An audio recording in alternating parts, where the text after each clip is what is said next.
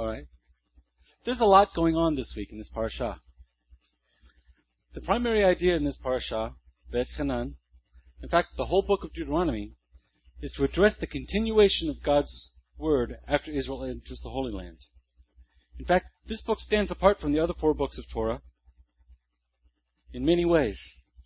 And while I think it's worthwhile to address a couple of them, we can do that at a later time. For now, let's just look at the idea that the whole point of Devarim is to summarize the instructions that were given to God's people. This serves a couple of purposes. First off, it gave the author a chance to highlight what he felt was most important in Torah. Not that there's a single idea, phrase, word, or even letter that's unimportant. But he distilled Adonai's instructions down to the high points, the things that needed to be understood and followed for the study of the more detailed text to be worthwhile. The same techniques used later by Paul in the Jerusalem Council in Acts 15. They made sure the Gentiles believer coming into a Torah fellowship could fellowship with Torah observant people so they wouldn't offend while they were learning the finer points. It's kind of like making sure that someone understands what baking is and how to turn on an oven before you dive into the fine points of a pineapple upside down cake. Second, it makes the basics a bit more accessible. Let's face it, a Torah scroll is a fairly intimidating piece of literature for your average farmer or shepherd to assimilate. The average everyday people who comprise the majority of the apple of God's eye often couldn't keep every detail of Torah in their mind for instant recall. As, after all, as we saw the last time I was up here, that's why they instituted the, the procedure of reading them on a weekly basis, every week, so they reach the whole Torah. Allow me to use an illustration that most of us can identify with. Who among us has seen The Wizard of Oz? Okay. Jack. Tell me the story of The Wizard of Oz. Wizard of Oz. The Wizard of Oz. Tell me the story. Um, Dorothy gets caught up into a, a whirlwind, into a tornado, lands in the land of Oz, and the adventure starts. She's uh, searching for a way to get back home. And the story is about uh, how she uh, uses her or, or, meets friends along the way who help her accomplish her goal of getting back home to Kansas. All right, that's. Toto. But you, you left out a lot. But that's kind of the point of what we're talking about here. Uh, was that the story? Was the telling wrong because it didn't include every detail? Right, it was a summary. But it wasn't wrong because it left out all the details. Most importantly, if you hadn't seen the film or read the book, would that would that little summary make you interested in seeing the rest of the story? That alone is reason enough to summarize the history of the Israelites and their relationship with Adonai before beginning a new chapter of their existence as possessors of the land promised to Abraham's chosen people. If a few details got written down in a different order between one telling and the next, that really doesn't affect the importance or the truth of the, lessons being taught, any more than leaving out the flying monkeys in a summary makes The Wizard of Oz a less enjoyable classic. And I like the flying monkeys. They're my favorite. Jack still gave us the essence of the tale. And that's what we're looking at here. The chance for Israel to pass on the essence of their covenant to the next generation. In the hope that some would be inspired to carry on the rest of it. A lot of that essence and those basics are found in this parasha. Going over the basics, the Decalogue, in chapter 5, we find the same Ten Commandments given in Exodus 20. The first one is the foundation for all of the covenant relationship between God and his people. Deuteronomy 5 6, I am the Lord thy God, who brought thee out of the land of Egypt from the house of bondage. That is the reason why we are God's people. That is the reason why God has the right to, to tell us we're God, His people. The next few commandments describe how God's people should relate to Adonai. And the final set describes how they relate to each other. Again, it's not an exhaustive list, exhaustive list of everything that pleases or displeases God. There are literally hundreds of sins and blessings not mentioned. But it covers the basics.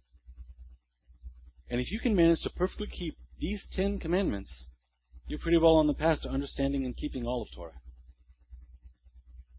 Now, the next passage I want to look at is the Shema.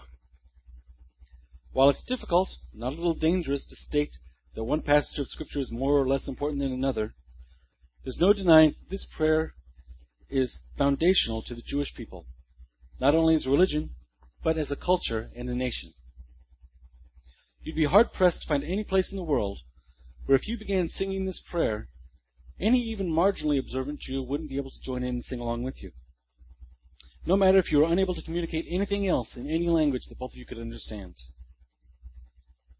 Traditionally, it's the first Hebrew prayer taught to a young child. And for thousands of the faithful, it's the last prayer to pass their lips before entering Ha'olam Haba, world to come. For many of you here, it's the one verse of the Tanakh that you could join in and sing communally in the original language. In fact, let's do that all together. Shema Go, keep going. Listen up, God's people. Adonai is our God. Adonai is one, or Adonai alone. The next line, Baruch Shem Kavod Malchuto, Leolam That's actually a rabbinic addition to the scriptural text. In case you missed it when John taught this, that's why it's usually recited in an undertone. The next section, though, goes back to our Deuteronomy passage. Love the Lord your God with all your heart, with all your soul, and with all your strength. These commandments that I give you today are to be upon your heart. Impress them on your children. Talk about them when you sit at home and when you walk along the road. Tie them as symbols on your hands and bind them on your foreheads. Write them on the doorframes of your house and on your gates. Just as a brief aside, although you can't tell in the English, this passage is written to you personally, individually. All the verbs, love, talk, impress, tie, write, they're all second person singular. They're written not so much to the entire nation of Israel, but to every individual comprising God's people. Let's go over a few of the things that Adonai told personally to you and me to do. Impress them on your children. This is really the second biggest message of the Shema. Admittedly, the whole love God with your whole heart, soul, and strength, that's the big one. But that's not what we're talking about today, so back to the impressing on the children. Remember just a few minutes ago, we were talking about summarizing the Torah so it could be more easily passed on to the next generation of Israel that wasn't there at Sinai? Moses hit the highlights of the covenant so people would have the basics. And they could go deeper into his word once they were mature enough to do so. That's exactly what you are commanded to do here. What's more, while we just recited that these commandments that I give you today are to be upon your hearts, it may shock some of you to learn that the more literal translation would be, May these words that I command you today be upon your hearts. What's the difference? Well, the difference is what exactly you're passing on to the next generation. The first reading tells you to pass on all the commandments to your children. It means telling your children what to do and what not to do and to follow the law of God, and it leaves it at that. The words that I command you, on the other hand, encompasses not only the commandments, but every word of Torah, every word of Scripture. It includes the law, the history, and the poetry of Scripture. It includes both the commandments and the lessons from all those stories that we absorbed from the time that we were tiny little children. It takes even those stories that non believers know. People who've never cracked open a Bible in their lives, like Noah's Ark, David and Goliath, and it gives them the force of divine command. These are what we are to impress upon our children. Now, for what it's worth, and it may sound like that here because I make these arguments occasionally, I'm not suggesting we change the English and our liturgy. Just that you should understand there's often a subtle difference between any translation and the intent of the original author.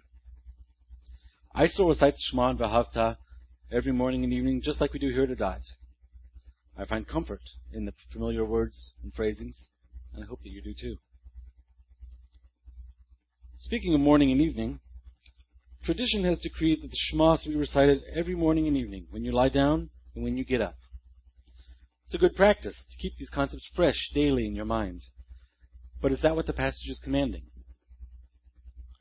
What the Vahavta commands is that you should talk about the words of Scripture when you sit at home and when you walk along the road. When you're at home and when you're somewhere else, basically. That covers where we should think, talk, and share about Scripture. At home and elsewhere. It's kind of like the phrase Jews and Gentiles. Everyone's either a Jew or a Gentile because there is no third category. In the same way, wherever you go is either home or somewhere else. There is no third category. You might object there is a third category for work, but honestly, if you're like me, you spend more waking hours at work than at home anyway, so it's kind of like home too. Now, when you lie down and when you get up, this one covers the when of thinking, talking, and sharing about the Word of God. The good news is that it's not quite as all encompassing as the where. You should be talking about Scripture from the time you wake up until the time you go to sleep. So it's perfectly acceptable to think and talk about other things while you're unconscious. That's good news, right? Okay. Now for the mitzvah to tie them as symbols on your hands and bind them on your foreheads. There are two main interpretations of that line, depending on whether you're reading it from a rabbinic or poetic point of view. The rabbinic interpretation says this line refers to tefillin. Now, before I venture any further, does everyone here know what tefillin are? Mostly? They're little leather boxes that Orthodox Jews strap to their hands and foreheads for the morning and evening prayers. They contain a few key passages of Scripture, including this one, written carefully by a sofer on a piece of parchment and fitted very carefully into the little box. In Matthew 23:5, which I think we read this morning, we see a reference to Pharisees broadening their phylacteries and enlarging the borders of their garments. The phylacteries are the tefillin, and there's archaeological evidence that before the first century AD, the tefillin were a lot smaller than they are now, and usually worn all the time. In the same way, the tzitzit, we all know what tzitzit are, they were usually just they were more like the rest of the thing. They were almost a little fringe around the outside of the garments. And what Yeshua was talking about was the modern versions of tefillin and tzitzit that we, talit that we have today. After the Sadducees came to a functional end with the destruction of the temple, the Pharisee practice of wearing the, larger talit, the larger uh, tzitzit, and the larger tefillin uh, became the Jewish norm. So we see the modern commandment to bind tefillin upon the hand morning and night, as opposed to the original practice of wearing them all the time. Uh, we wear them morning, night, when you lie down and when you get up. The more poetic interpretation, though, relates more to your actions and worldview than to a specific prayer, and it fits nicely with the universal implications of the where and when lines. Another illustration. What does it mean to see the world through rose colored glasses? It means what you see through affects how you see it. If you see the world through rose colored glasses, everything looks rosy. See the world through dark sunglasses, everything seems dark. And see the world through Torah colored glasses, then everything you see relates to God's Word. If Scripture and the ultimate author of Scripture is always before you, bound like frontlets before your eyes, then everything that happens around you is seen through Torah colored glasses. You can't ignore it because it's always there, between you and the world, coloring all that you perceive. Well, that covers everything that comes into your mind. But what comes out of mind? Words, usually. We've already covered that when we said talk about them when you sit at home when you walk along the road. The other way our idea is expressed is in our actions, the work of our hands. If the words of Scripture are tied to our hands, then we can't actually attempt or accomplish anything without seeing God in it. If we see the world through Torah colored glasses, then we handle the world with Torah lined gloves. Write them on the door frames of your house and on your gates. This one's fairly straightforward and simple. Anyone who comes into your presence or enters your realm of influence should be aware of whom you follow. That's not that hard. And now back to the beginning of our discussion. Possibly the most important line in the passage save the best for last. Impress them on your children. Believe it or not, while teaching your children scripture is a great thing, we're not talking about Bible thumping and making a literal impression on your children. hitting them with the Bible to have a backwards KJV on their foreheads. Passing on traditions and stories. Sharing scripture in application. Not just talking about the traditions that illustrate your understanding, but making those actions part of our daily lives. Fathers, your children may hear you say that you love them like God loves them. But when they see you blessing them every Friday night, they'll internalize that. Mothers, you can teach your children to be a light to the world, but when they see you lighting Shabbat candles every week, they'll see how important that concept is to you, and it'll become important to them. When they see you passing up a pepperoni pizza, they'll understand that all of the little choices that we make every day affect our relationship with Adonai. Now, although there have been differences in different areas, this tradition of passing on the commandments from one generation to the next has been the backbone of the Jewish people for millennia. It's called door to door, generation to generation. You've all heard the phrase, the Jews have not kept the Shabbat so much as the Shabbat has kept the Jews. Now, despite the various differences in observance from one community to another, it's this unity in passing on the traditions, scriptures, and ideals of God's people from one generation to the next that has defined Israel. And by that I mean not just the genetic people of Israel, but the commonwealth of Israel, all of those who struggle with God. It's why there is a Jewish people. You can't accurately point out a Hittite or a Canaanite, but you can point out a Jew because they passed on that tradition and culture for millennia. Reform, conservative, orthodox, secular, dare I say messianic, there is still a history of tradition passed down from one generation to the next. Every parent tries to pass on the best of their relationship with God and with the world around them to their children. Every parent tries, usually unsuccessfully, to shield the children from the mistakes that they made. As we look at our reading in Matthew 23 this morning, we can see that this parent child relationship, the love and desire for our children to be the best that they can be, is the nature of Yeshua's lament. He desires what's best for his children, just like any parent does. Still, they fall away and pick up different values, just like any child does. They break his heart, just like all children do. That doesn't stop him from wanting to protect them, just like any parent. All of us who have children wish that our offspring were more like us in some ways, and less like us in others. We want to protect and defend those whom we love. Just like Yeshua cries that he wishes he could gather his people protectively under his wings. Just like any parent does when their baby is hurting themselves. Just hurting. Of course, Adonai's relationship with us isn't as simple as any one illustration. Still, the parent-child relationship is one of the most common ones used in Scripture, and relates directly to the central prayer of God's people. God desires to pass on His ideals and values to His children. Now, the biggest difference is that we as parents are imperfect. So there are parts of ourselves we'd rather not pass on. Our Heavenly Father, though, is perfect. And He impresses His word upon His children, and it's in His image that we are commanded to impress these words upon your children. Now, how many of you are thinking to yourselves, that's pretty cool, but doesn't really apply to me? I don't have any children. My children don't listen to me. My children are already grown up and have chosen a different path. Here's a little exhortation for you. Parent doesn't necessarily mean biological. Now, the first obvious exception is adopted and stepchildren. There's several examples here in this congregation. I'll hold myself up as an example. I think most of you know that Becca and I don't share any genetic link whatsoever. For every practical intent and purpose, though, she's my daughter. It's honestly amusing how many people think that she takes after me much more than her mother. She grew up in my home. The decisions that I made and the choices that I made and the values I expressed made an impact on her. And she blossomed into a godly young woman despite them. I see you still saying, though, even if they're not biological, these are still your children, so that still doesn't apply to me.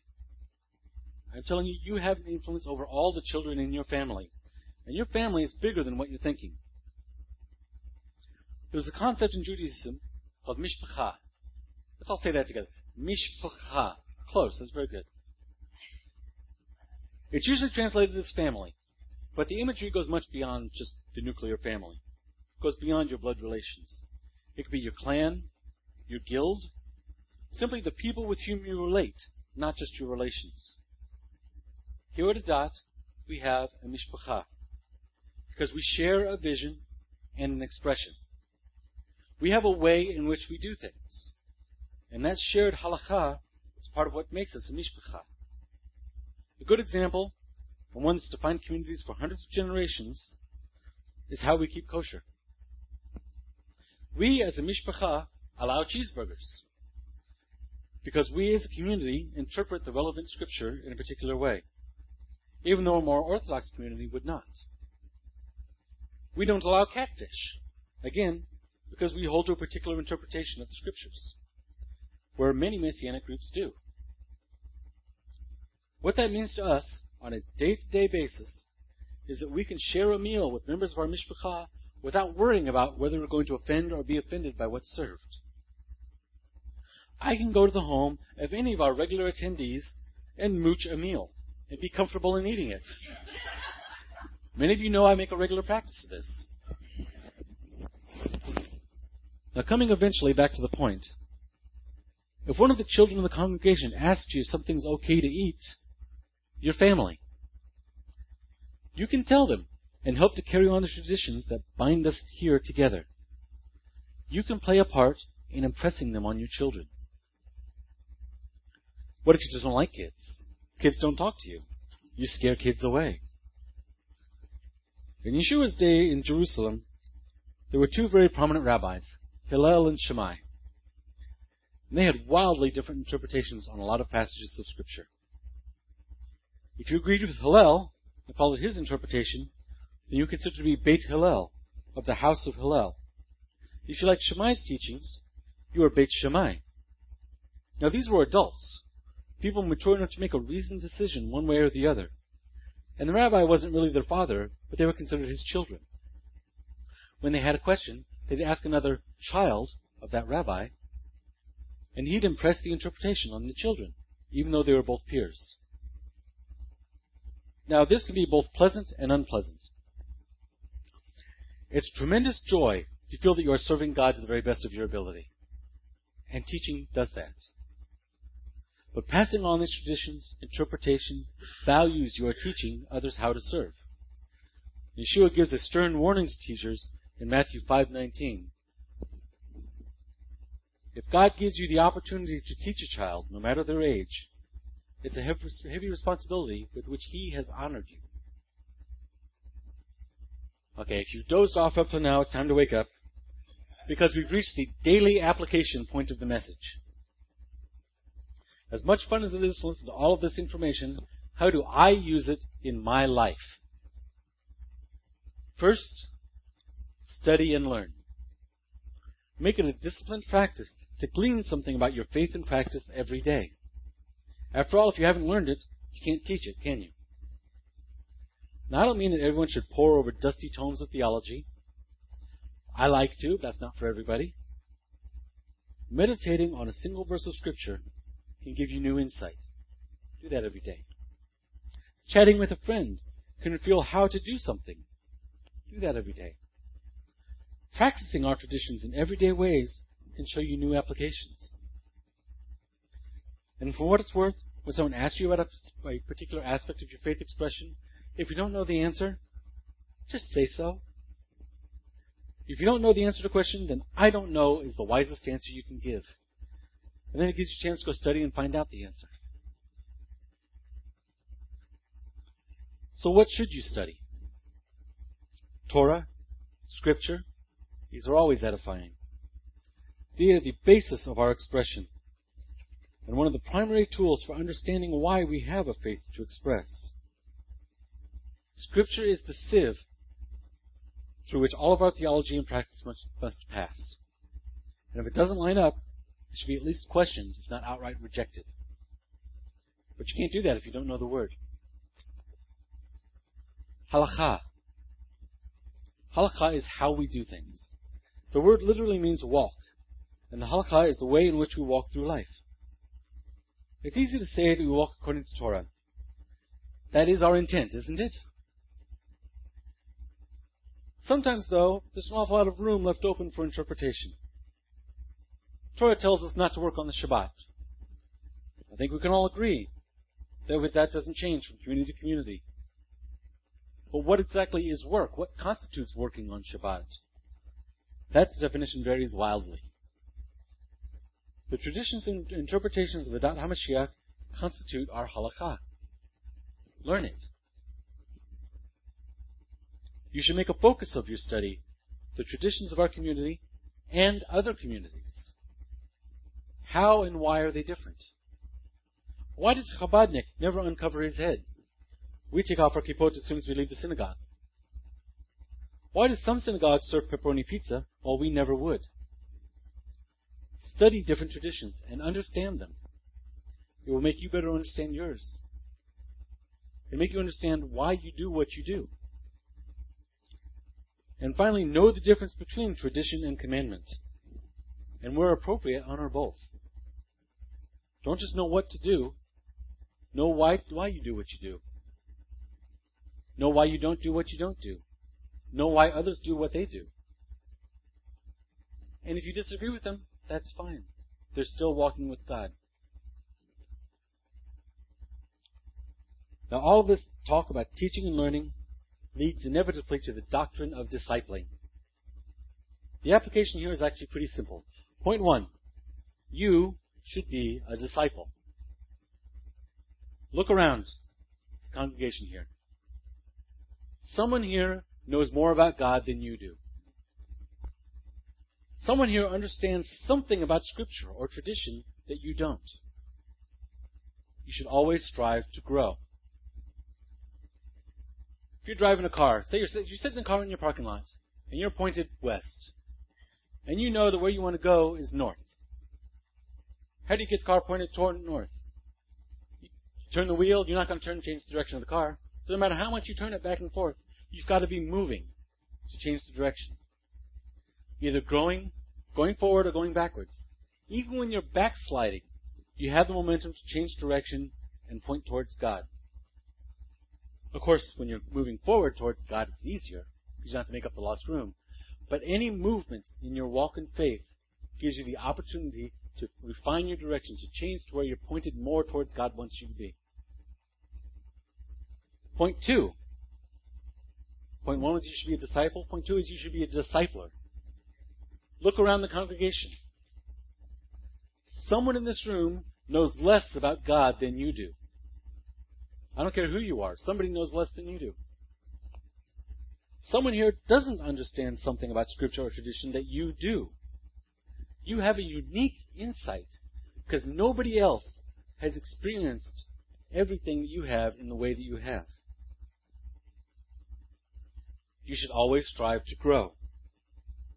The best way to learn and understand something is to teach it to someone else. In growing together as a family, we recognize that we are all unique. Each of us has a different relationship with Adonai. It's amazing. Adonai is infinite. He can be one God and yet show a different facet of himself to each and every person in the world, no matter how many billions there are. Each of us is at a different point in our walk with God. I know that it's painful to contemplate, but something that is earth shatteringly important to you might not be of much value to someone else. A fighter jet pilot might not really need to know how a stick shift in a Volkswagen works. But a 15 year old kid learning how to drive, it can be a very important lesson.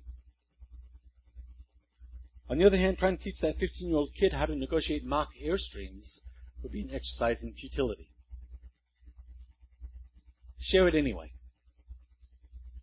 Doesn't matter whether they understand it or not. Share it anyway. Now try and share it in a way that they understand if you can, but share it anyway. If it doesn't make sense now, it'll be there for the Ruach to call up when it's needed later. That's it.